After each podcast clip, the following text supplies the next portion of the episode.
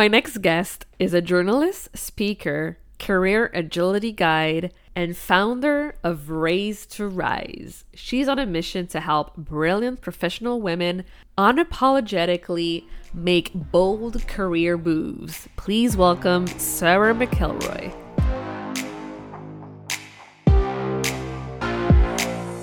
Welcome to the Powerful Female Leaders Podcast. I'm your host, Anna Patricia Bourgeois, certified business coach. I am here to help you up level, generate consistent wealth, increase your confidence, attract dream clients, and master your mindset so that you can fully own your power and achieve next level results in your online business and beyond. Every week, a powerful conversation will take place with amazing guests, or I'll share from my experience to help inspire you to start and scale the business of your dreams while being powerfully you. The time has come to stop playing small, stop hiding, and stop waiting.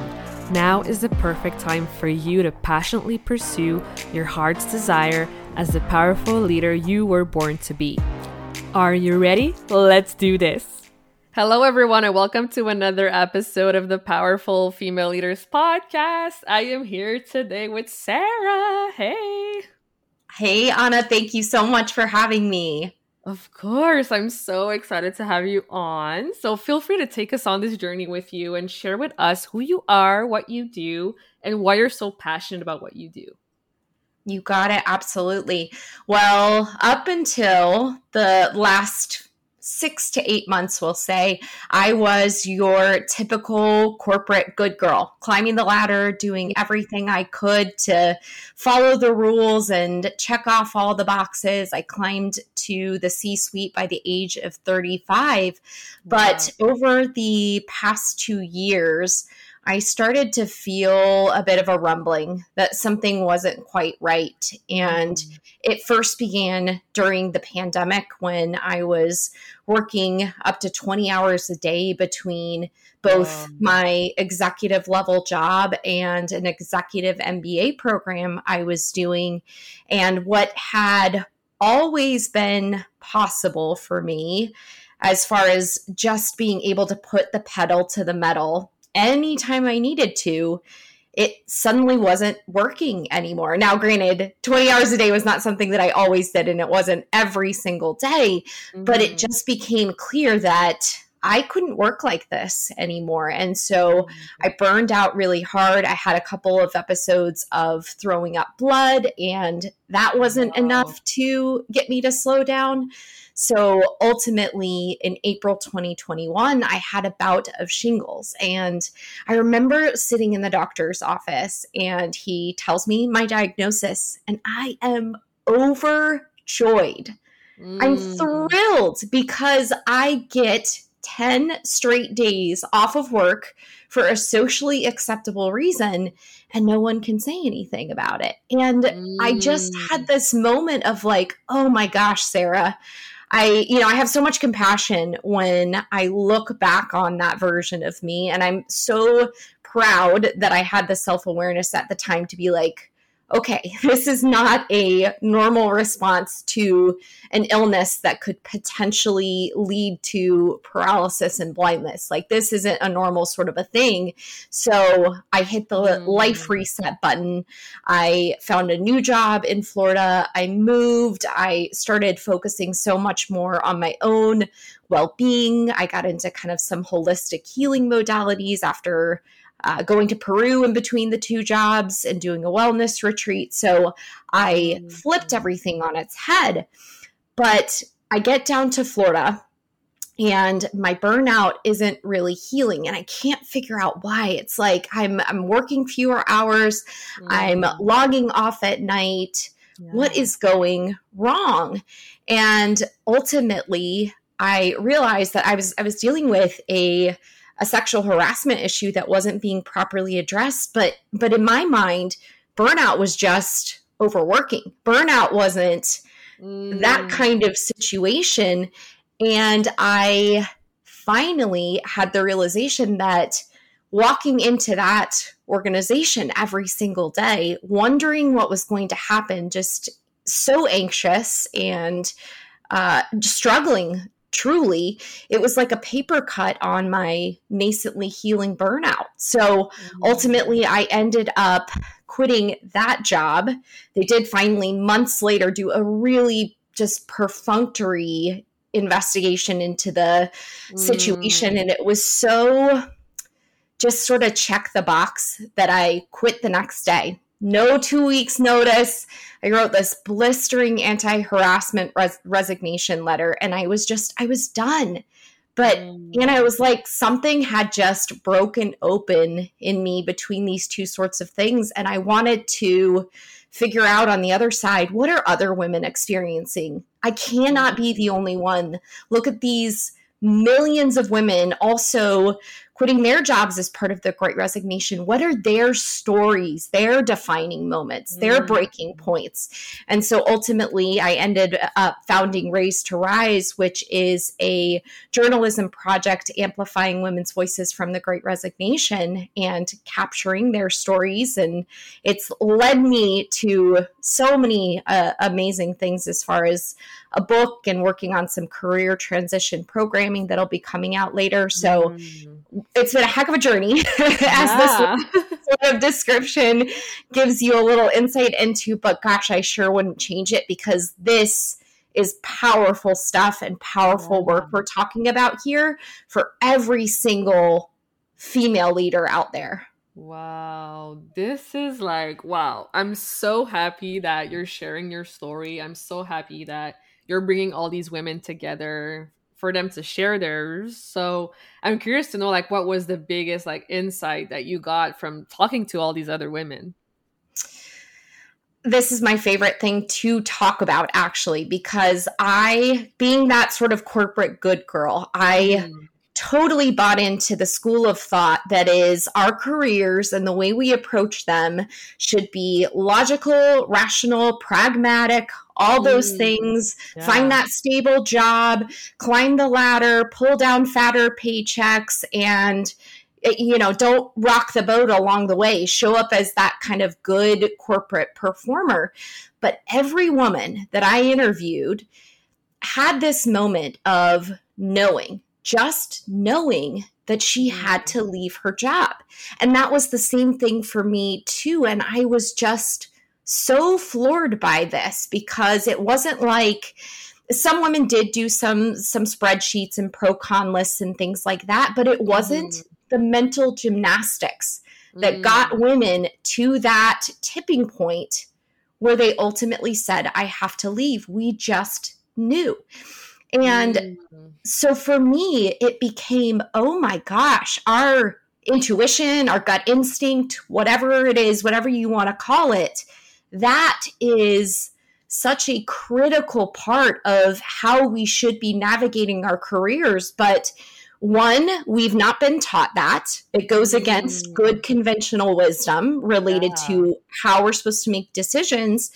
And if we think about intuition, it is not really given a place in the workplace mm. because it's kind of dismissed as too soft. It's not backed by data or numbers. It could be considered even a little bit on the woo side of things. And I think we've done intuition a huge disservice by just dismissing it. Mm. And when women across the board, this is the one red thread that I could find across every single one of the interviews, aside from every woman, you know, awakening to an idea that there was there was more for them out there. They wanted to reprioritize what they were focusing on in their lives. This was mm-hmm. the connective tissue of all of the interviews. And it's like, oh my gosh, we've got to figure out how to harness the power of this inner knowing that's so strong in us as women and learn how to bring it to bear in our careers, even though that's counterintuitive to what we've always thought was the way we were supposed to operate. Yes. Ah, I love this so much. I talk a lot about it and you're so right and I'm so like wow, like it's true. We have that. We have that inner knowing that power and like let's utilize it and let's yes. maximize it. So i'm curious to know like did you find that most of these women like had a career change or like did they start their business? Like what did they do after they resigned? You know, that has been the really cool thing about this project is that you'll often hear the stories of women who quit their jobs to become entre- entrepreneurs. And I spoke with a number of women who did just that. They quit, they started their own businesses, and they're moving in a completely different direction from what they were doing before. Now, I guess it could be, though, that they're doing the same type of work, they're just not corporate, but some of them really did move in that direction of I'm going to blaze my own trail. But we also found, or found through lots of these interviews too, that there were women who were just switching switching jobs from one corporate mm. organization to another. But that's just as powerful too. And I think that's what is important to bring into the conversation here is that a lot of women, when you talk about quitting your job, people just assume that you're saying, you know, quit your job and become an entrepreneur. And mm-hmm that's okay if that's not your path. That turns off a lot of people because it's yeah. like, you know, there's there's privilege to be said in that for people who can who can take time away and have additional funds to be able to invest in that. And that's not what this movement is about, nor is it about having even, you know, that some people don't have that courage or desire related to becoming an entrepreneur and mm-hmm. feel more mm-hmm. comfortable working at a corporate role. And that is more than okay. This, to yeah. me, this movement is getting in touch with that deeper, wiser part of you.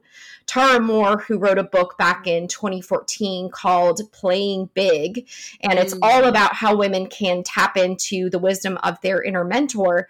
She says, like, there's this deeper, wiser part of us. And I think that's what this is about. This is connecting with that part of you to figure out what is the best path for you and mm. fulfillment and success and all of those things will look differently for every single woman out there and that is amazing whatever that is it is not mm. about having to you know, take this huge leap and start something big of your own. It's just about you finding the right fit for you.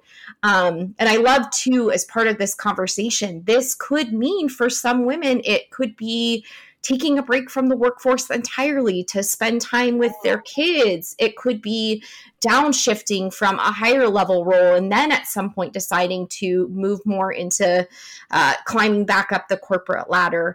I love the metaphor of a career jungle gym here. And mm-hmm. Sheryl Sandberg first brought that to bear in her book, Lean In. And I think it's really true. It just becomes our careers should be a reflection of who we are at our most authentic core rather than what anybody else wants from us or thinks we should do or what we're watching all these people do quitting their jobs and creating six figure businesses. It's not about that. Mm, yes. Oh this is so good. I'm so I'm so passionate about it because it's just like yeah. there are so many women out there who can oftentimes feel stuck and feel like oh, I don't really I don't feel really feel the calling to become an entrepreneur or maybe I have too much fear in that space and that's more than okay and I just want women out there to know that. Mm-hmm. Yeah, for sure. So let's say a woman come to you and says like I'm ready to make a bold move, I'm ready for change, I'm ready to pivot. Like what would you tell them they should do first? Ooh, that is a wonderful question. Well, in the same vein of what we were talking about before, I deeply believe that what we've been taught as far as picking a career when we're in our late teens, early 20s, before our the prefrontal cortex of our brain is even fully developed. And that is the part of our brain that is uh, important to executive function and behavior and is really the kind of the core essence of who we are. That isn't even fully developed until we're 25 years old. So mm. it's mind boggling to me that we are yeah telling people that you should pick your career and know exactly what path it's going to be and you're going to commit to it for the next 30 to 40 years before your brain is even fully developed. And then you you take that a step further and we're we're encouraged to have dreams when we're younger but as soon as that gets past a, a, certain age, it's not cute anymore to be like, I'm going to be a, a singer, marine biologist, rocket scientist that a precocious six year old may say she wants to do. But then at some point, we're told to kind of tamp down our dreams, make them more realistic, and ensure that mm-hmm. there's enough stability and security, and, and the paychecks are going to be good enough in that realm, whatever it is. And so I just think like we cut ourselves off from our intuition at a young age because of what we've been taught. So, my focus in my work going forward and the book that I'm working on is about helping women return to the kind of most whole version of them. The one before uh, the workplace society or you know well-meaning parents and other adults and friends and loved ones before any of them started putting their opinions out there and all of a sudden we that noise that cacophony we can't hear ourselves anymore and we can't hear our inner wisdom anymore. And so mm. it's about doing the work to excavate the the stories the limiting beliefs we have around what we can and should do mm. to get back to the core of who we are and then making really intentional conscious choices related to our careers from there because yeah. we see that as part of the great resignation depending on the survey that you might come across anywhere from 20% to 70% of great resignationers are regretting the the move that they made. Now, mm. I don't I don't believe that it's necessarily to say that, you know, everybody was wrong in quitting or anything like that. It's just that I don't think people know that there is this deeper work to be done yes. to architect an intentional approach to our careers. And so that's what I would say is like this is not about knee jerk moves. And, and granted, I, I was the one who kind of did one with my my last resignation, obviously. Yeah. But on the whole, it's not about knee jerk moves. It's about coming home to you and designing a career that's right for you moving forward in mm-hmm. as slow of a way as you need to do it, however it needs to happen and look for you. Oh, so good. Yeah, I always say that. I always say like I love to help women come back home to their themselves and truly yes. know themselves and what they're passionate about and following that intuition again. And yeah, I love that so much. And so I ask this to everyone who comes on the show, and I'm curious to know your answer. What does it mean for you to be a powerful leader? I think being a powerful leader is about knowing who you are and leading from a place of vulnerability. Now, I say that too because shortly after I left my last job, I did Brene Brown's Dare to Lead program, and it is all about flipping the script on the current ways of approaching leadership in corporate, which is much more of this armored leadership where I'm coming in and I'm protecting myself and my vulnerabilities and my weaknesses daily, versus on the flip side, daring leadership, which takes courage. And as you double click on that, what she found through her interviews with thousands of business leaders is that vulnerability is really at the heart of courageous leadership. And so mm-hmm. that is about being able to show up every day and say things like, I don't know the answer, but we're going to figure it out together, leading from a place of curiosity rather than. Uh, you know, judging what somebody else is trying to do and, and being better communicators. So I think that's part of it. And then um, I probably no surprise that the the other side of this to me is also using your voice when others can't. Yeah. So yeah. I love it. yeah, vulnerability is so big. Like I always say that. I always say like go out there and share your story. Like you don't know who you might inspire and yes. it all starts from there, you know. So absolutely. It's so true. I mean, this whole sort of paradigm of like you're one person at work and you're one person at home, it was obliterated during the pandemic as we all are showing up from our homes for work, at least for the remote workers. And, you know, things just changed. We became more caring about what our coworkers and their families were going through and things like that. And I think that's a real boon, a real advance for workers you know, coming out of the pandemic. And so we see that we are so much we're more productive, more engaged, we're happier when we're able to be ourselves, be vulnerable, and we see that others are meeting us there too, because that's a critical piece of it. You can't be vulnerable if other people around you are, are armoring up. So the more that we can all show up and make courageous decisions and bring daring leadership to bear by being vulnerable, the better off we're all going to be. Yes. Amen. Love it. Amazing. So I know people would want to like connect with you, follow you, learn more about your projects. So let us know where they can go online to find you. Yes, absolutely. I would love that. There is nothing that I enjoy more than speaking to women about this and hearing their stories, whether you've left a job or you haven't, because I've had an equal number of women reaching out who are feeling stuck but haven't resigned yet.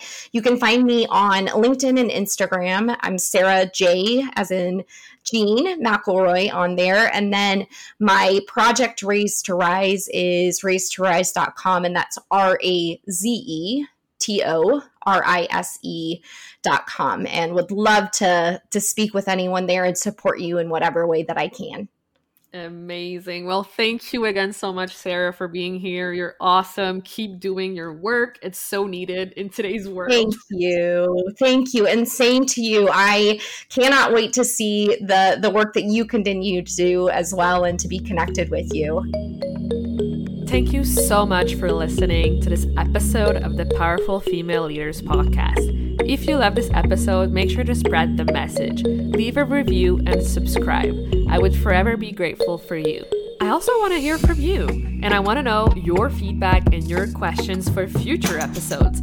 So don't be shy, say hi, and send me a message at Powerful Female Leaders Podcast on Instagram. Until then, I'll see you on the next episode.